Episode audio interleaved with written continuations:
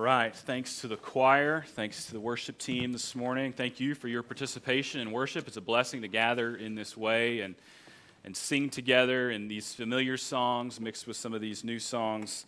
Uh, it's just a real encouragement uh, to be here. It's encouraging to see so many people here uh, as well. And just as sort of a, a, word of encouragement to you, I think next week, the uh, Sunday before Christmas, is likely uh, to be a, a, week with a lot of folks around. So be patient and help one another as you come in and, and find seats, make space uh, for each other in this room as we'll get as many of you in here as we can. Turn to the Gospel of Matthew.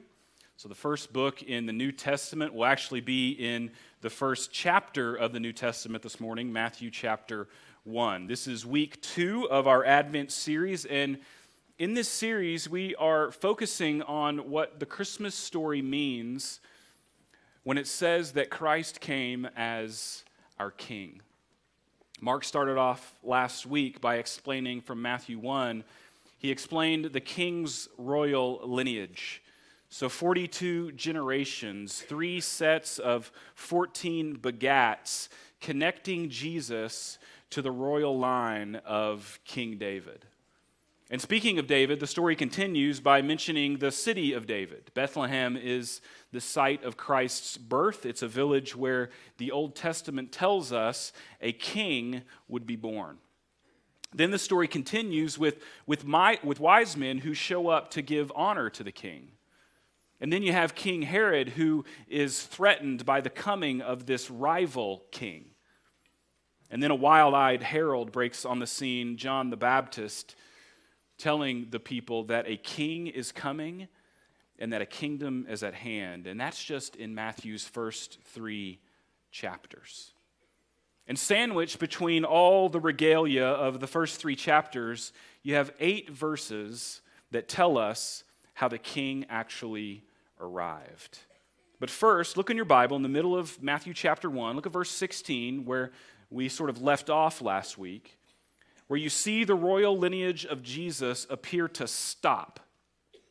And it stops with the name Joseph. Joseph is said to be the son of a man named Jacob, but he is not said to be the father of Jesus. Rather, the text identifies him as the husband of Mary.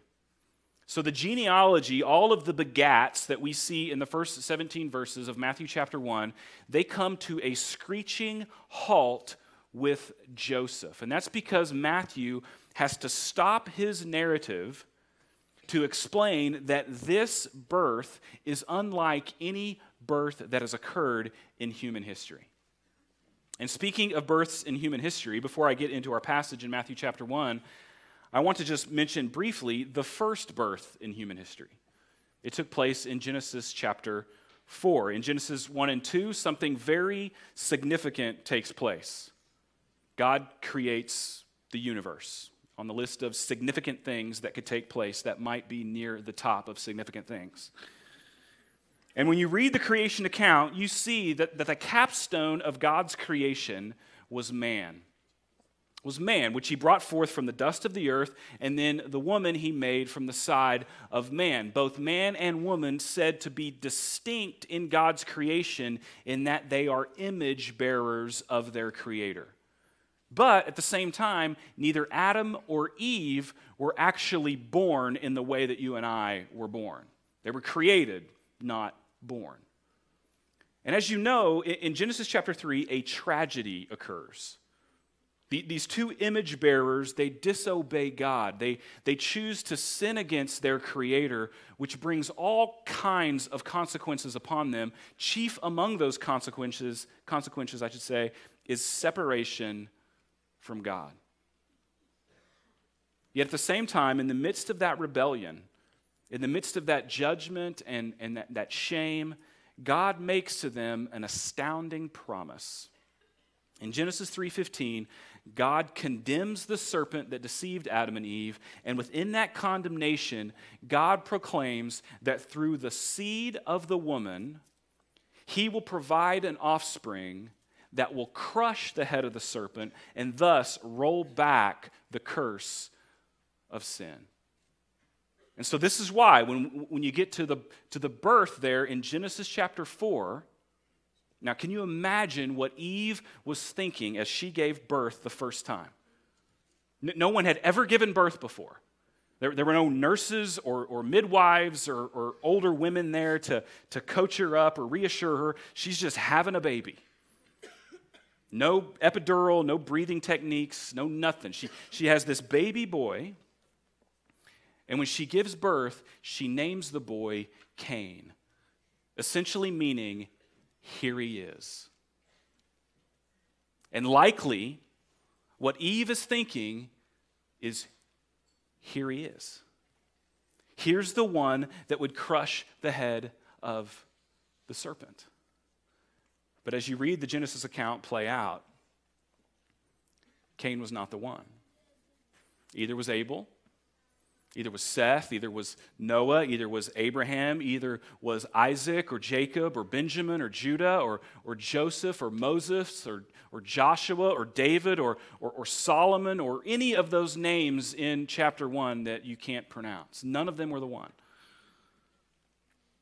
But as you get to our text for today, you, you see the promised one's arrival, and it's unlike any birth that has ever taken place.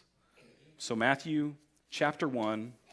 I'll begin reading in verse 18. I'll read down to verse 25. Inspired of the Holy Spirit, Matthew writes Now the birth of Jesus Christ took place in this way. When his mother Mary had been betrothed to Joseph, before they came together, she was found to be with child from the Holy Spirit. And her husband Joseph, being a just man and unwilling to put her to shame, resolved to divorce her quietly.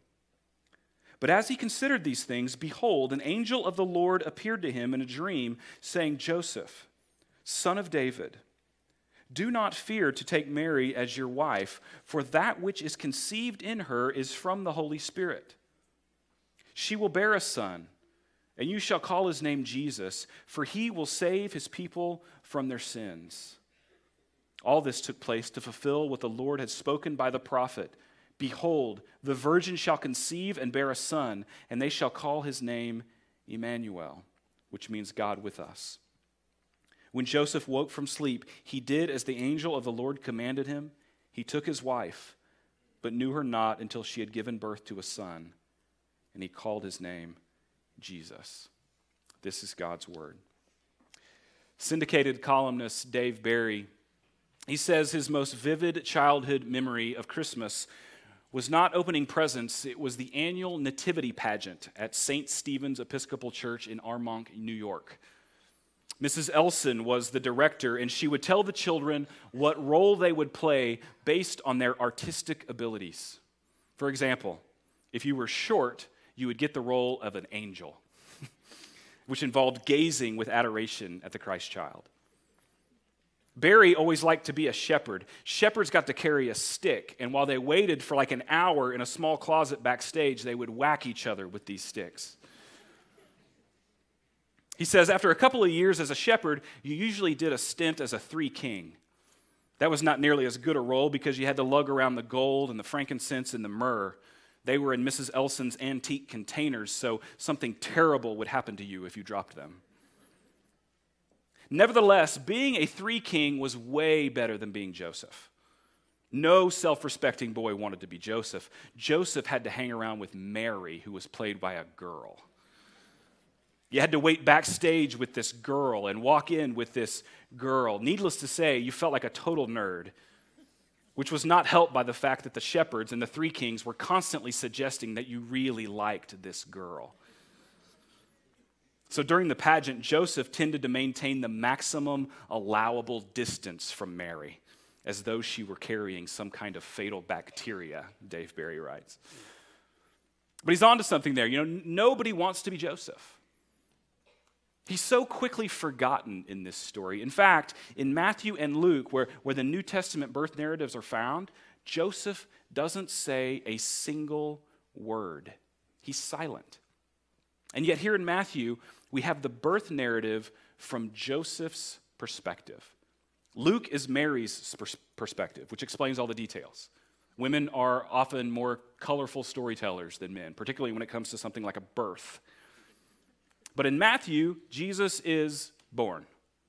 You know, in Luke, there's not only an angel that shows up to explain things to Mary, but but there's a baby shower with cousin Elizabeth. There's a, there's a beautiful uh, song that Mary writes and sings. There's a Roman census. There's a journey. There's Bethlehem filled with people. There's no room in the inn. There are shepherds and a heavenly host. And, and of course, there's a baby wrapped in swaddling clothes and lying in a manger.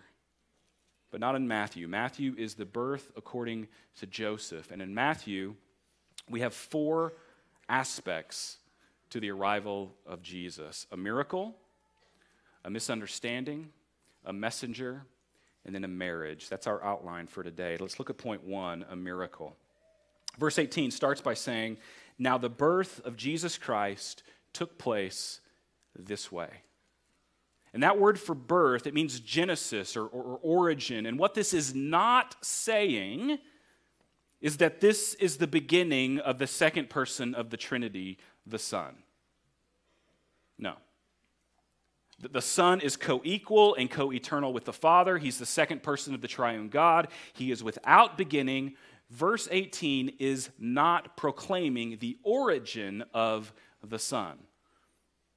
What it's proclaiming is the beginning of, or, or the genesis of the God man, Jesus Christ, who is God's Son, who is an eternal member of the triune God, but his incarnation, his taking on flesh, that had a beginning, and that's what's being explained in these verses that follow. And let me say this this miracle, this is cloaked in all manner of mystery. This is philosophically dense material. How exactly God became man was the primary theological discussion in the early church. If you know your church history, you know that the, the fourth century was the high watermark for the, for the swirling controversy concerning the nature of Jesus Christ. There was a popular Alexandrian bishop named Arius.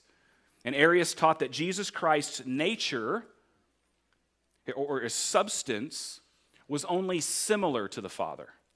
So, in Arius's mind, in his teaching, Jesus existed before creation and was not greater than creation, uh, excuse me, and was greater than creation, but was himself a created being.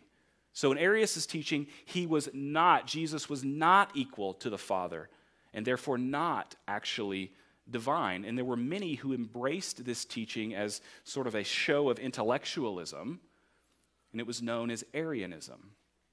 And so the first major council, the first of the major church councils in the fourth century, the Council of Nicaea took place in 325 AD, which produced what we refer to as the Nicene Creed.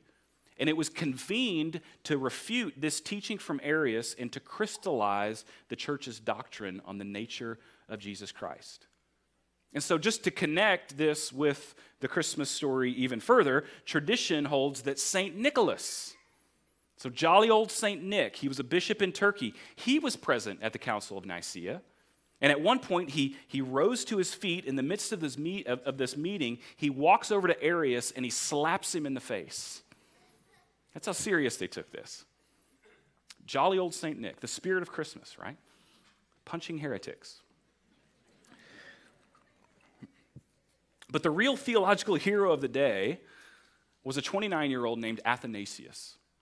One historian writes that almost single handedly, Athanasius saved the church from pagan intellectualism. The Athanasian Creed, a document that's named for him, it declared this It is necessary to eternal salvation that one should also believe in the incarnation of our Lord Jesus Christ the right faith is that we should believe and confess that our Lord Jesus Christ, the Son of God, is equally both God and man. One way we say it is 100% God, 100% man. That's a teaching called hypostasis, or perhaps you've heard the term hypostatic union. Hypostatic union, it, it sounds fancy in English. It would actually make a great band name, hypostatic union. You can see that on a poster. But it's a simple term Hypostatic means personal. So the hypostatic union is the personal union of Jesus' two natures. Jesus has two complete natures, one fully human, one fully divine. Jesus is not two persons, he is one person.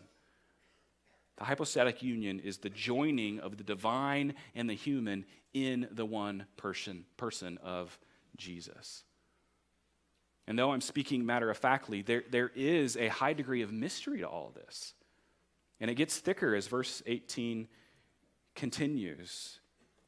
It says, When his mother Mary had been betrothed to Joseph, notice Mary is his mother, but Joseph is not said to be his father. Before they came together, she was found to be with, with child from the Holy Spirit. So, so Christmas is so much more than sentimental.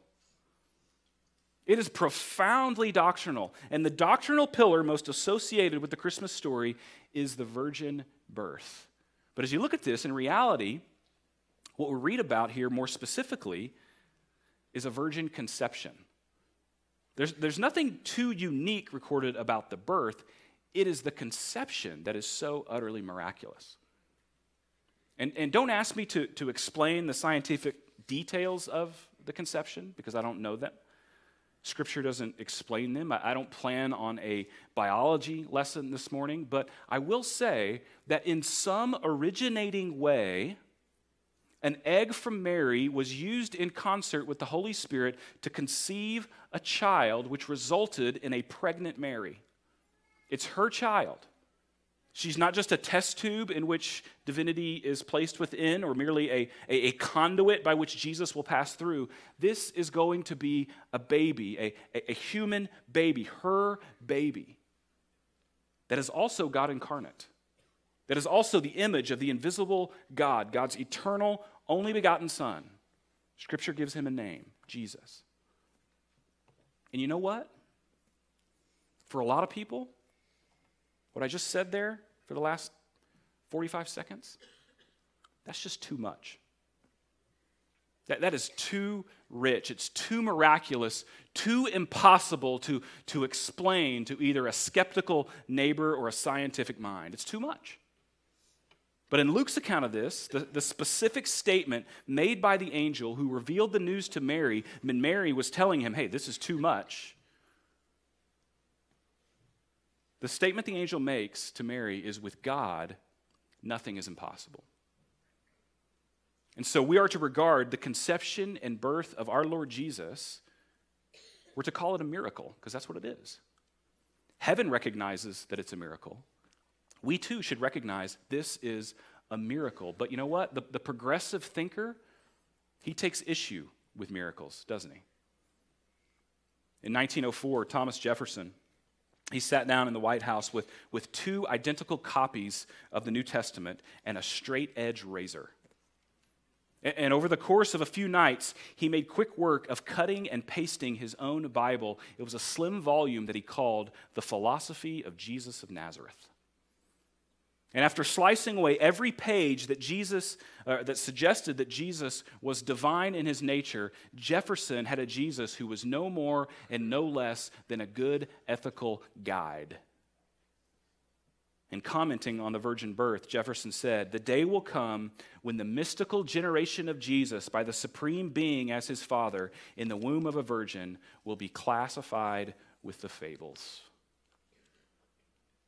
You know, Thomas Jefferson may deserve respect and honor for certain achievements, but on this, he's just wrong. I'm in full agreement with Dr. Al Mohler, president of Southern Seminary. He says, Those who would deny the virgin birth reject the authority of Scripture, undermine the very foundation of the gospel, and have no way of explaining the deity of Christ. With it, the gospel stands or falls. No virgin conception, no Christianity. Because there is an upshot, there is a trickle down effect. Listen to Peter Lewis. Peter Lewis points out that by means of the virgin birth, Christ enters the world guiltless of the sin of Adam. He becomes the, the beginning of a new humanity, the, the restoration of the human race, because he is born of Mary, or excuse me, uh, the restoration of the human race. That's because he's born of the Holy Spirit. Because he's born of Mary, he is truly human. Because he is conceived of the Holy Spirit, he is free from the inherited guilt handed down from Adam. Thus, he is fully able to stand in our place, taking our guilt, our shame, our punishment. He could pay for our sins precisely because he had no sin and no guilt of his own. So, what you believe about the conception or the birth plays into what you believe about the cross and your redemption. TV personality Larry King, he's asked a lot of people a lot of questions over the years. But Larry King was once asked this question. He was asked if you could select any one person across all of history to interview, who would it be? King's answer was that he would like to interview Jesus Christ. And when the questioner followed with, And what would you like to ask him? King replied, I would like to ask him if he was indeed virgin born. The answer to that question would define history for me. You see, Larry King, he gets it. This truth is a watershed. To acknowledge it requires you to swallow whole all of Christian truth. The entire biblical worldview is to be adopted right here. And so it's no wonder people reject it. There'll be a little bit more on this as we move along. Move to the second point there in your notes a misunderstanding. Verse 19. And her husband Joseph, being a just man, unwilling to put her to shame, resolved to divorce her quietly. Okay, here, here it's helpful to explain how marriages worked in first century Judaism. There were three stages to the marriage process. Stage one was typically an arrangement. So if I have a daughter and you have a son, when they're quite, uh, quite young, we would arrange a marriage between them. They may not like it, they may not even know about it. Doesn't matter. We agree to it. Perhaps a dowry is paid, and the plan is set in motion that they will one day marry. That's stage one. Stage two, some years later, a ceremony is held. Vows would be taken, promises would be made, and at, at this point, the, the couple was what they called betrothed. Think of that as a very intense engagement. To, to break the betrothal would require a divorce, and at this point, the man was referred to as the woman's husband, and the woman was called the man's wife. They would not, however, begin living together. They would, for about a year, pledge themselves to purity and await that final consummating stage of their marriage relationship, which is stage three consummation. Once the betrothal period is over, the marriage would be consummated. They would then build a life together, they would start a family, and live happily ever after. And so, this news about Mary, this hits Joseph during the second stage, during the betrothal. So, when, when the purity of the relationship is being tested, someone has appeared to fail the test. Mary's with child. Now, now, can you imagine, can you imagine the hurt and the bewilderment that Joseph is feeling? Think about it this way Nazareth is not a large village. In the first century, no more than probably 500 people lived there. And why I say that is because there were probably not a lot of fish in the sea, we might say. And with marriage arrangements typically starting when kids were quite young, Joseph is probably thinking that all of his prospects for marriage, they are now gone. The text calls him a righteous man. And no doubt he wanted a righteous wife. So for Mary to be pregnant, this is a social and spiritual disaster for Joseph. But he, he loved Mary. Clearly he did. Because he did not seek to have her shamed publicly. She could have even been stoned to death if certain authorities were alerted to the situation, but no. He purposes to divorce her quietly. That's his, that's his plan. It's hard, but it keeps Mary from disgrace and from shame. Now to verses 20 through 23, the next point there in your notes a messenger. This messenger is an angel that appears to Joseph in a dream. The word angel actually means messenger. And this messenger presents two direct commands to Joseph. The first is do not fear. Do not fear. And with this angelic command, we have really the only similarity between Matthew and Luke's account of the birth of Jesus. In Luke 1, the angel Gabriel appears to Mary, and as Mary is greatly troubled, Gabriel says to her, Don't be afraid, don't fear. And so Joseph, too, is told to not be afraid. But pay attention here. This command is explicit. The angel is not saying, Do not fear that a celestial being knows your name, as crazy and as amazing as that might be. But look closely at verse 20. Do not fear to take Mary as your wife. Marry her, Joseph. Don't be afraid to go through with it. But she's pregnant by means of the Holy Spirit. And, and if Joseph marries her, everybody in this shame and honor based society, they'll, they'll do the math and they'll know that the months don't add up. Married in June, baby in November. Hmm. This, this marriage is going to lead to, to shame and exclusion and social rejection. If he goes through with this, they're going to be second class citizens their entire lives. But the command is marry her. Don't be afraid. And here's where you can start taking some of this message home with you. Here's where you can start applying some of this. Think about it this way if Jesus Christ comes into your life, you are no longer in control of your reputation.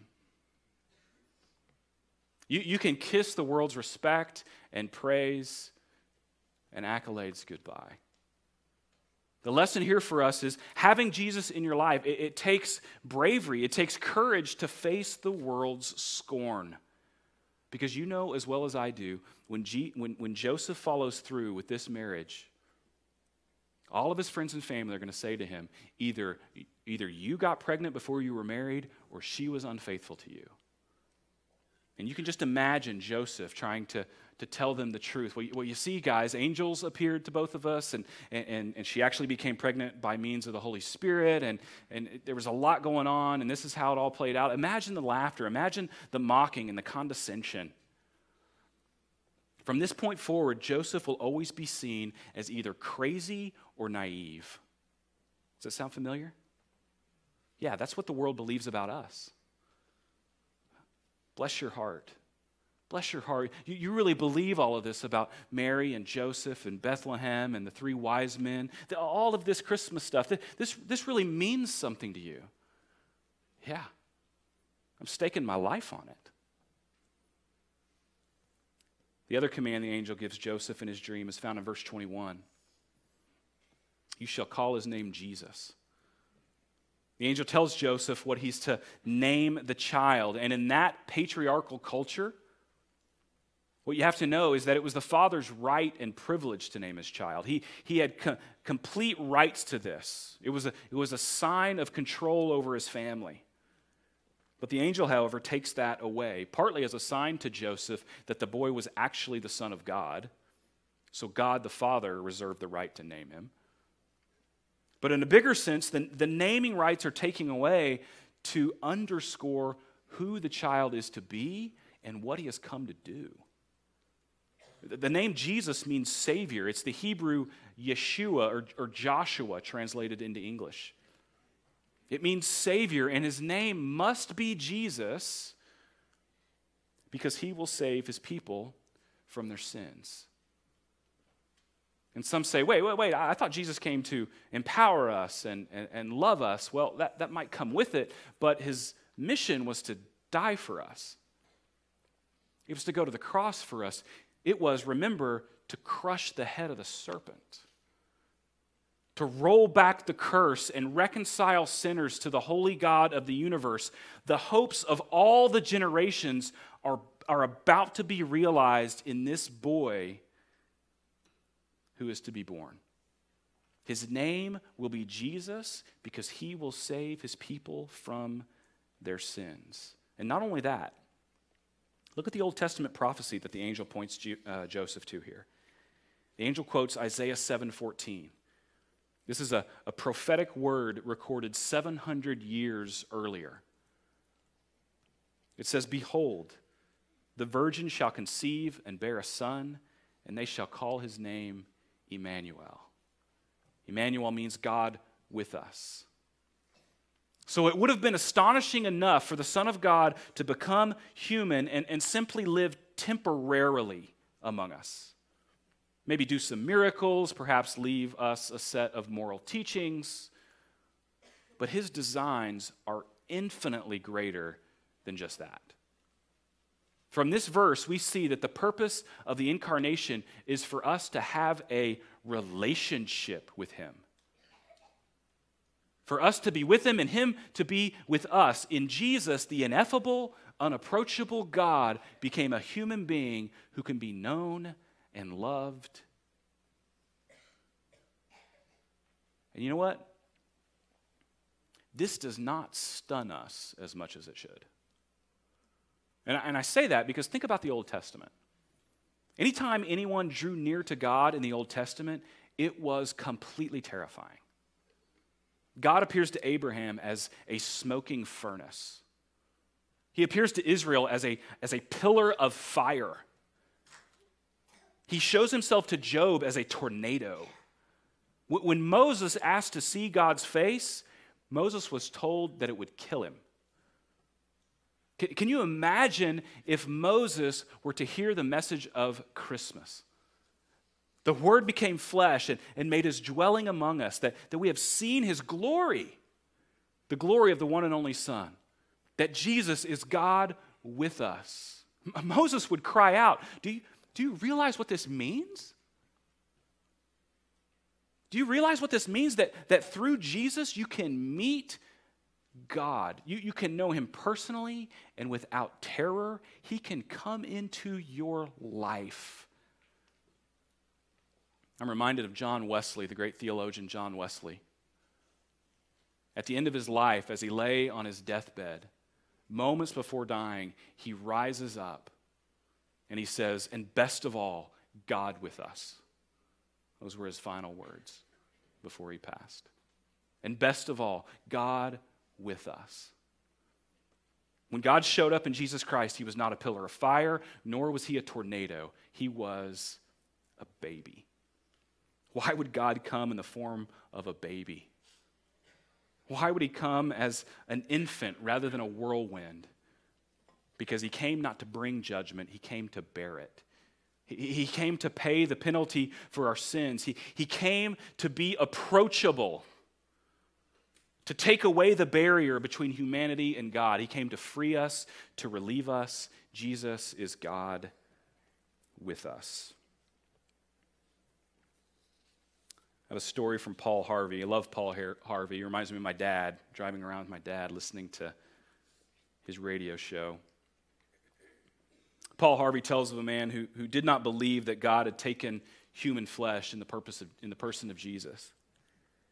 He was a kind and decent family man, but he was skeptical, skeptical about the message of Christmas, and, and he couldn't pretend otherwise. So on Christmas Eve, he told his wife that he was not going to church with her and the children because he just couldn't believe. And so they went without him. Shortly after the family left, snow began to fall. And as he sat in his fireside chair reading the paper, he, he was startled by a, a thudding sound against the house. Then another, then another. At first, he thought someone must be throwing snowballs against the living room window, but when he went to investigate, he found a flock of birds huddled miserably in the snow. They had been caught in the storm and, in a desperate search for shelter, had been trying to fly through his window. He didn't want to leave the poor creatures there to freeze. He, he, he, thought of the barn where his children stabled their pony. So he put on his coat and his boots and he, he tromped through the deepening snow to the barn. He opened the door wide and turned on the lights, but the birds didn't come in. He went back to the house. He got some breadcrumbs and, and sprinkled a path to the barn, but, but the cold creatures ignored the food and, and continued to flop around helplessly in the snow. He spent time trying to catch them and, and shoo them into the barn, but they scattered in every direction, frightened by his well meaning actions. As he puzzled over how he could help save these frightened creatures from sure death, the thought struck him if only I could become a bird and speak their language, then I could show them the way to safety. At that moment, The bells from the church rang out through the silent falling snow, bells that were heralding the birth of the Savior. And the message of Christmas suddenly made sense. And at that point, he dropped his knees to his knees in the snow and pleaded for God's mercy. See, God is not distant. He, he did not stay separate from us. He drew near to us. He, he came to us. You, you were so bad off that, that God had to come and, and, and die for you. You are so loved that God came and died for you. Think about that. Let's just finish quickly with the last point a marriage. We know nothing of Joseph's emotional reaction to this dream. We can only imagine how, how great his feelings of, of relief and amazement and, and even gratitude must have been. Not only would he be able to take uh, Mary as his wife with, with honor and righteousness, but he would be the adopted father of the Son of God. And when you think about it, it is uncon- or excuse me, inconceivable to think that God would entrust his son into a family where the father was not committed and, and, and faithful to him. But we know little else of Joseph. Uh, everything we do know centers around Jesus. He took Jesus to the temple to be dedicated there in Luke 2. He fled to Egypt to, to protect Jesus from Herod in Matthew chapter 2. Sometime later, he would return, he, taking a 12 year old Jesus to Jerusalem for the Passover celebration. We have no idea when he died. And after the opening scenes in the Gospels, he's never again, never again mentioned. But we do know that Joseph submissively and obediently follows through with everything the angel tells him to do. The text tells us that he took Mary to be his wife. He knew her not until she had given birth, which is a detail intending to make the virgin birth indisputable. And what's also implied is that normal marital relations existed after the birth. The fact that Jesus' brothers and sisters are spoken of numerous times in the gospel accounts proves that Mary did not remain a, a virgin perpetually, as some traditions try and claim. But then, as a final act of obedience, Joseph follows through in naming the son, names him Jesus. Think about the names that are special to you the name of your mother or your father, the name of your kids or your, your grandkids, maybe your husband's name or, or your wife's name. There, there are names that matter a great deal to me, but there is a name that is above every name. I'm reminded of a song, perhaps you've heard it. I'm not going to sing it, I don't know. I'll, I'll just read the lyrics. It says, He did not come to judge the world, He did not come to blame. He did not only come to seek, it was to save He came. And when we call Him Savior, and when we call him Savior, and when we call him Savior, we call him by his name. You know, some people believe deep down that Jesus only came to blame. And it is true, one day he will judge the world in righteousness.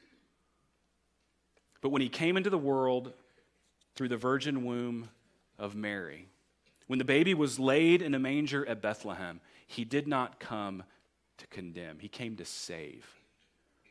And that's why he was named Jesus. I'm sure very few of you here have never said the name Jesus. But my question as we close is this Have you ever called him Savior? Have you ever said something like this to him? Lord Jesus Christ, I trust you as my, as my Savior. You have taken my guilt, you've taken my shame on your shoulders. You love me, your grace and your pardon were for me, and they are all that I need. Do you call him by that name? How much does the name Jesus mean to you? Enough for you to yield your whole life to him? Enough for you to yield your whole life to him? Because if the virgin birth is true, then that's really the only legitimate response, is it not? Let's go to the Lord in prayer.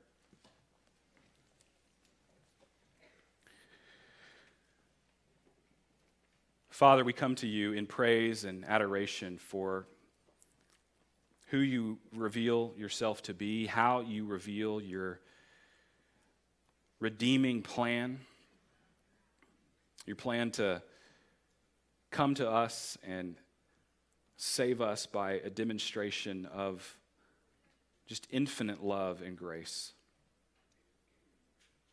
Lord, we're here today, people that are grateful for your mercy.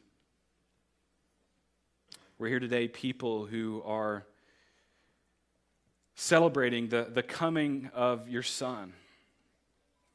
And Lord, I, I pray that, that that reality, that truth, and all that it entails, that it would stun us today. That you would drive the details of the incarnation and all that all that that implies, you would, you would drive that deep into our hearts and minds today. That you would illuminate this word here in Scripture for us so that we can more deeply understand what you're teaching us. Lord, I do thank you for this time and this place and this people. I pray that as they leave here today, they would be heralds of this message, that they would endure with courage the scorn from people who would say that this is impossible. But you know, but we know that with you, God, it is possible. All things are possible. We thank you and we submit this day to the Lordship of our Lord Jesus. It's in His name we pray. Amen. Go ahead and stand for our benediction. And just again, let you know if you are a guest with us today, you, uh, we're excited that you're here. You're really are honored guest. And, and what we would like um, for you to do as you make your way out, there's a welcome center at the end of this corridor. Stop by there, get some information about Faith Bible Church. We'll gather a little information on you, be able to follow up with you uh, as these days move along, see how we can minister to you during this Christmas season. If you have a need this morning, if you'd like to pray with an elder or visit uh, with someone in leadership uh, here at the church, there will be some men uh, down front that would be happy to meet with you. Our benediction is from the passage that we have been studying this morning. I want to call back to that verse in Isaiah chapter 7 where it says, Behold, the virgin shall conceive and bear a son, and they shall call his name Emmanuel, which means God with us. Go in his presence this morning. You're dismissed.